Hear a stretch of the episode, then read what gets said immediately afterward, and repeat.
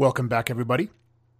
This is Friday the 13th of September, 2019, and this is episode 113. Today, autonomous vehicles and the real estate industry. Will AVs be playthings only for the rich and famous? And Tesla begins its long awaited deployment on a very small scale of its hardware version 3.0. All this right now.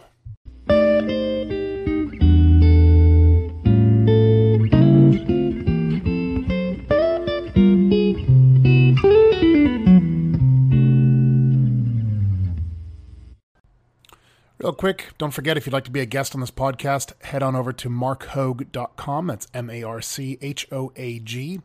There's a link in the top right corner. Click it, tap it, submit the form, I'll get back to you if there's a good fit. Also, if you'd like to be an advertiser on this podcast, of course, you can continue to go through the anchor.fm platform, which is great. On the other hand, if you'd like to work and collaborate with me on updating and revising and indeed re recording each ad spot every time I record an episode, we can arrange that as well. Just shoot me an email, mark at marchoag.com, find me on LinkedIn, and we'll, we'll have a chat about it. Meanwhile, don't forget to follow me on all social media at Autonomous Hoag, A U T O N O M O U S H O A G. All right, let's dive in and get started.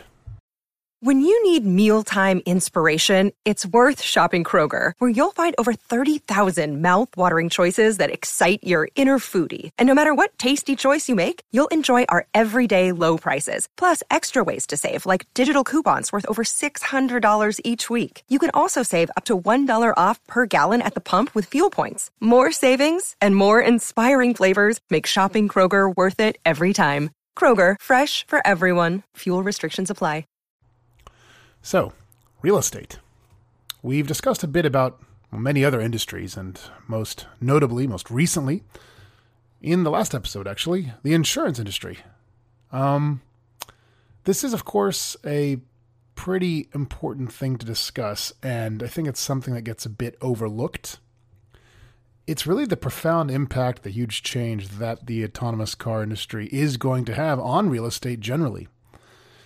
So, I guess what we have discussed in the past, and therefore I won't get into too much right now, is things like, of course, autonomous vehicles will effectively change the way in which cities are designed. We'll have more, you know, pedestrian friendly zones and free space uh, thanks to the removal of parking garages and such things. Um, I guess in one episode, quite a while back, we discussed how buildings themselves, even lobbies, would be entirely would, would be designed in an entirely different style altogether to accommodate the influx of autonomous ride sharing, for instance. Um, but in any event, um, we've also talked a bit about how commuting will just no longer really be a thing, right? Because for better or worse, um, it's not going to really matter how you get from A to B, or I should say, how long it's going to take to get from A to B.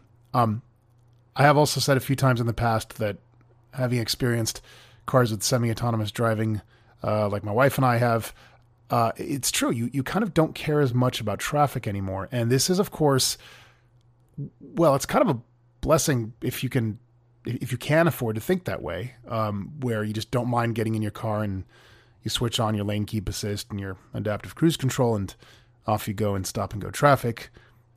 You know, it really takes a tremendous amount of stress off the journey. It really kind of makes what was once a deeply frustrating thing.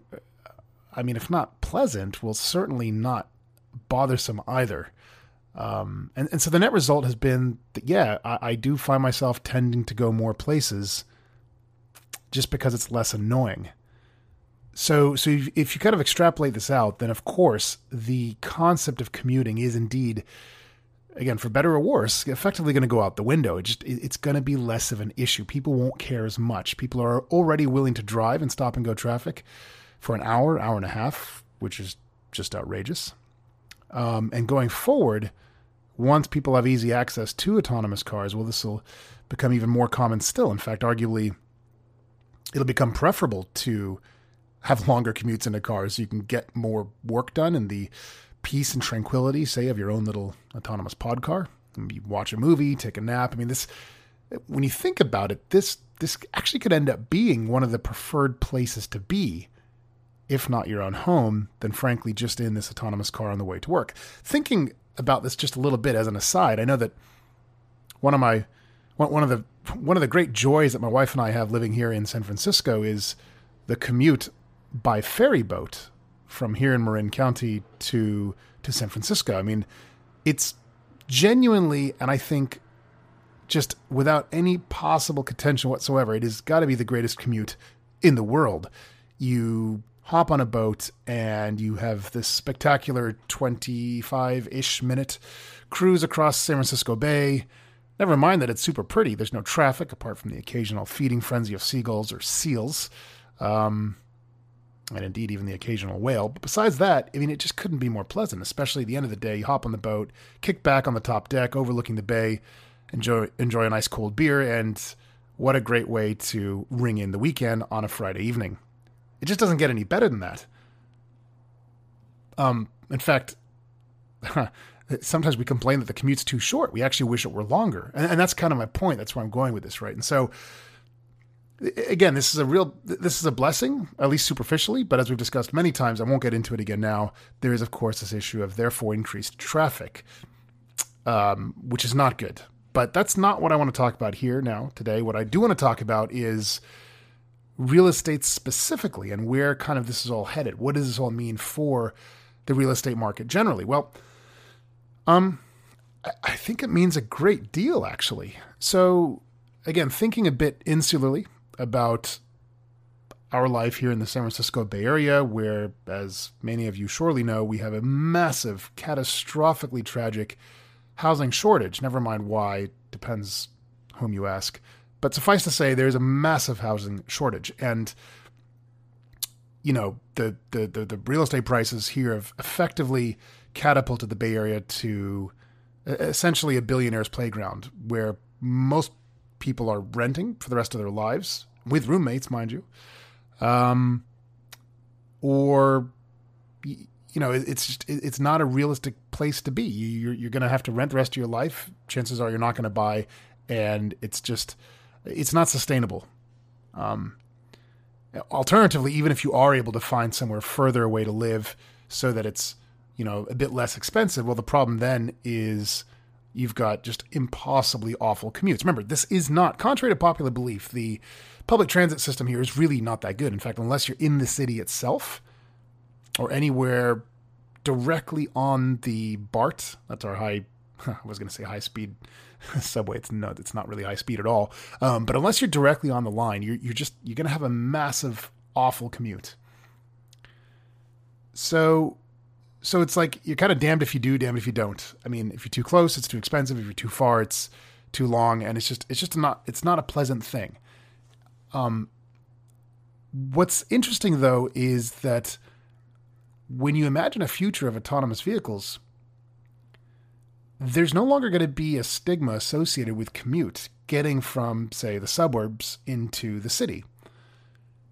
Um, and thinking even a bit further huh, down the road, um, you imagine a time where autonomous cars are so well developed that they can also sort of platoon down freeways, so they're traveling really, really quickly. Um, not 70 miles an hour, but say something in excess of 100 miles per hour. Well, now you can imagine a, re- a scenario, a reality where you can live as far away as, say, Sacramento, which, for those of you who don't know the area, we're talking typically an hour and a half, maybe two hours drive without traffic but this could be accomplished now in maybe an hour to an hour and a half. But again, because you're just sitting there enjoying the drive, uh, you know, it doesn't really matter how long it is. Again, this might be a preferable place to be. So now more people are going to move to these suburbs and they're going to be able to to live further from the city.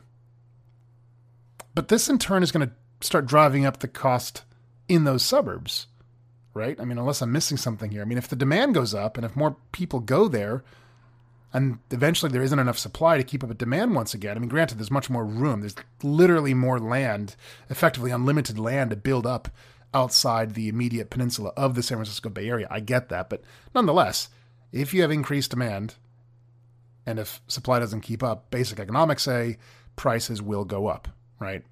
So I, I can imagine a future where you end up with this weird paradox where people are fleeing the city because they want to look for lower prices, but now because of autonomous vehicles being able to shuttle people from A to B much more quickly, more safely, to the extent that people don't mind that commute because so many people are relocating to the suburbs, well, now the prices are going up, effectively ruining the very reason for which people moved to the suburbs in the first place, which was, of course, to save money. So, I mean, am I, am I missing something here? Like, this seems like it could potentially, it could almost potentially be a bit of a disaster, right? Because, I mean, I'm just trying to think this through out loud, as you can tell. Um, living within a city will likely always be expensive because I think in general there's going to be much more demand than there is supply. This is just a fact. I don't really see that changing, but living in the suburbs, if those get more expensive as well, then how is this all going to play out? I mean, thinking a bit more about it, I suppose one thing to consider is that in this future, which is admittedly let's say, I don't know, 20, 30 years out. Um, I suppose most people will not be owning their own car at that point, in which case that will, of course, save them on on costs generally. But I still see the, the, the real estate pricing just start to skyrocket. I don't know. I'm really curious to hear some thoughts. If anybody has any insight into this, ooh, I have an idea. I am actually going to reach out. Hmm, I don't even know if he listens to this podcast, but Mr. Jordan Beal, my former law school buddy and uh, massively successful founder of Beal Real Estate down in San Diego. If you're listening to this, we should totally do an episode on this together. I will uh, reach out to you and uh, see if this sounds like fun. Um, to anybody else with any insight, any input, any suggestions, ideas, you know how to reach me. So there's a great uh, article over on Forbes by frequent contributor Lance Eliot. He's a former professor of both UCLA and USC. And actually, Lance, if you're listening, we've had the chance to connect briefly on LinkedIn a while back. Um, look, this is a really fantastic article. I, I, I like it quite a lot. Um, I suggest you give it a read. It's titled Will Only Those with Wealth and Fame Have Access to Self Driving Cars? And it's a really good question. Um, and it's a really important question about equity insofar as, well, to the point of the previous episode, the inexorably growing divide between not just rich and poor, but indeed middle class and the hyper wealthy. I mean, and all the impacts and implications, at least here in the U.S., which is decidedly, uh, which deci- has a decidedly broader income gap than most, if not all, developed countries in the world. This is a really big thing, and so if we have this deployment of radical new technology in the form of autonomous vehicles, this could indeed produce a really terrible further shift in equity amongst people in the country, or and indeed in the world, if, if it ends up being the case worldwide, that they're really just playthings for the hyper wealthy. Um, so yeah, just thinking about this out loud a bit. So so imagine if, say, cell phones were the sort of technology. Because when you think about it, this is not really that big of a stretch, right? I mean, honestly, if you showed a cell phone to somebody mm, 20 years ago. You know, the power of an iPhone 10s Max or the new 11 in your pocket. I mean, as somebody once said, sufficiently powerful technology is effectively indistinguishable from uh, from from magic, right? I mean, this would just blow everybody away. So I don't think it's really that inconceivable to imagine that it may have been the case that technology like cell phones may have been limited only to the hyper wealthy. Now, admittedly, when computers first came out, I guess one could say it is it, it, kind of was that way, but not really. I mean, I remember as a little kid, my my dad he got for us the very first IBM PC XT. Look, they were super expensive, but they weren't impossibly expensive. I mean, if you came from a middle class family, you could probably get a computer. This, you know, this is a fact. And indeed, many such families did get the first computers.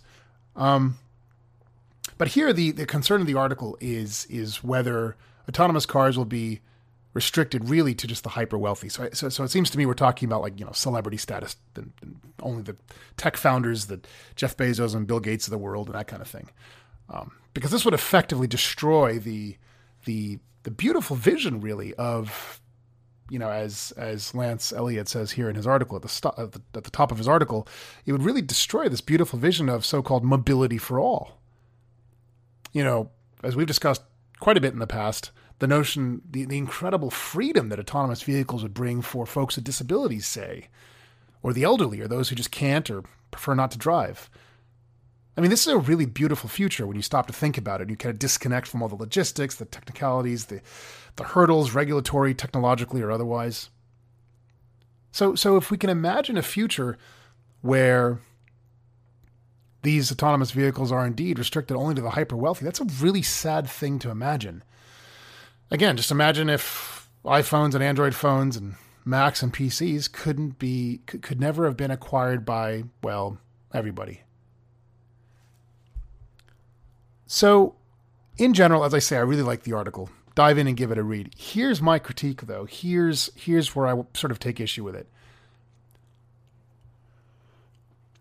I think that the concern, I think the discussion is a, although it's valid, I think it's not particularly realistic. I'm not actually that concerned that this reality could could come true. I don't see a future where autonomous cars will be restricted to the hyper wealthy, if only because, for the near term anyway, meaning the first generation, the first deployment of autonomous cars, as we've said in the past, they're not even going to be for sale. You and I, the hyper wealthy, anybody, will not be able to just walk into the nearest car dealership and buy a fully autonomous car. Yes, you'll be able to get a level two car, level three car as you do today. But once you reach level four and above, I strongly doubt that you'll be able to walk into a dealership and just get one for yourself. Alternatively,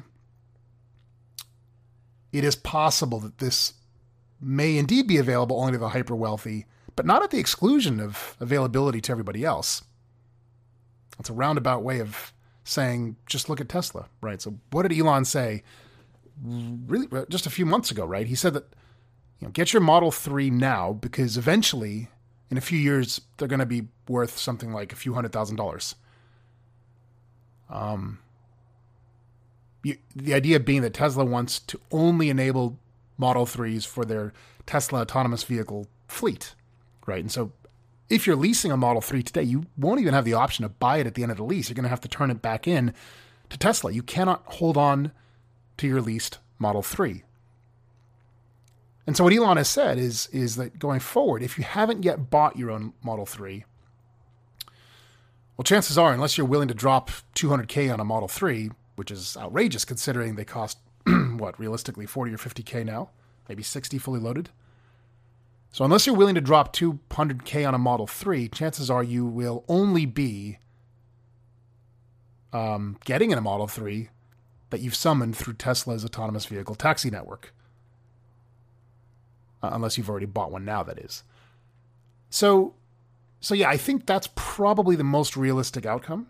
Where first of all, any company which has which has ready for public consumption any sort of autonomous vehicle level four and above, the general rule will be you, you can't buy one at any sort of reasonable price, and that they are indeed meant for ride sharing fleets and services like the Ubers and Lyfts and many more besides that'll be springing up, like like uh, Tesla's taxi fleet, for instance. And this makes a lot of sense. Now, obviously, as mentioned in the article, this doesn't mean that if you really, really wanted to buy one and if you had 200K to throw away on a Model 3, okay, sure, probably the, the company would allow you to buy it, regulatory approvals notwithstanding. But suffice to say, the general rule would be that you will not be buying these things anytime soon. And this kind of segues neatly out of the prior segment, right, with respect to real estate and commuting, because we have to assume this future world where people do not, in fact, own these cars. Not to mention, at least in the more imminent world for the next several decades, where we have level four cars, but decidedly not level five cars, never mind what Elon says, you, there's going to need to be a much higher standard of care to ensure that people are able to adequately control, monitor, and take over these cars when the human driver needs to take over. Yes, in the optimally developed and deployed level four car, the handoff from vehicle to um, from vehicle to driver will be uh, pretty seamless, meaning there will be enough time to, to, to wake you from your nap or distract you from whatever it is you're doing. Studies have shown this can typically take 30 seconds or longer. But but even so, this is going to require a lot of training to make sure people have got the hang of this and that really our mental state is much more shall we say responsible, finely tuned. But if, but again, as an aside, this is sort of a weird paradox, right? Because the whole point of an autonomous car is that you shouldn't have to be more uh, in tune. You shouldn't have to be more focused. You should be more relaxed. That's the weird thing. And I actually I just read something about this this morning. It said something like, if you look at a level two or level three car, in the worst case scenario, it just doesn't work. And in the best case scenario, it works great, in which case it's more dangerous because you pay less attention. If that sounds familiar, it's because you might remember probably a year ago, I don't know when, I, I mentioned how I had the chance to drive a Tesla Model 3. Um, was it an S? No, I think it was a Model 3 uh, for about an hour at about 11 o'clock at night from Palo Alto up to Marin County. So, so not just to San Francisco, mind you, but through the city, across the Golden Gate Bridge into Marin County. So it's quite a long drive. And I used autopilot nearly the entire way. And relatively early on during the drive, I nearly fell asleep at the wheel. And I remember thinking to myself, gosh, this would be really easy to fall asleep right now. I mean, there was no traffic on the on the road. Autopilot was doing a fantastically fine job. And it's not just that I was being less careful. On the contrary, I was still being super attentive, super alert. The problem was that because I didn't have anything to do, psychologically, I was just getting lazy and lazy becomes sleepy, and sleepy becomes you fall asleep at the wheel and you die. Although, again, somewhat paradoxically, although a Tesla might make it easier for you to fall asleep, it'll also make it easier for you to survive if you do fall asleep, and so on and so forth. So, so, so anyway, okay, this is so to bring it back now to the whole point of this article. So, I guess what I'm getting at here is, I agree fully, and I absolutely share the concern with uh, with Lance Eliot here in this article. Uh, I, I, really do.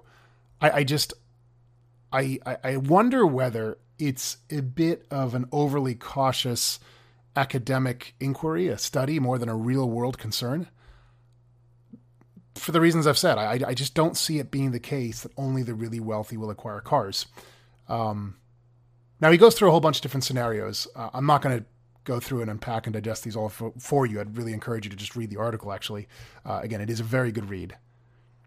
Um, and actually, having said that, why don't you give it a read and then shoot me your thoughts on it, and then we can discuss this in a subsequent episode if it makes sense.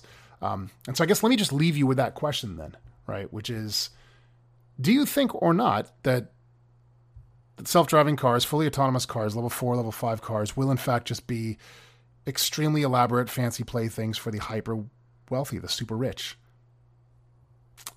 Um, and actually, before before closing out this segment, real quick, there is just one thing I wanted to address here. I'm just looking through the article real quick. Something about yeah. So so there was this concern actually that that that autonomous cars, of course, could also end up being, you know, a mechanism to cause people to effectively rebel directly against the the super wealthy who do have these autonomous cars, right? Things like mm, jumping in front of them.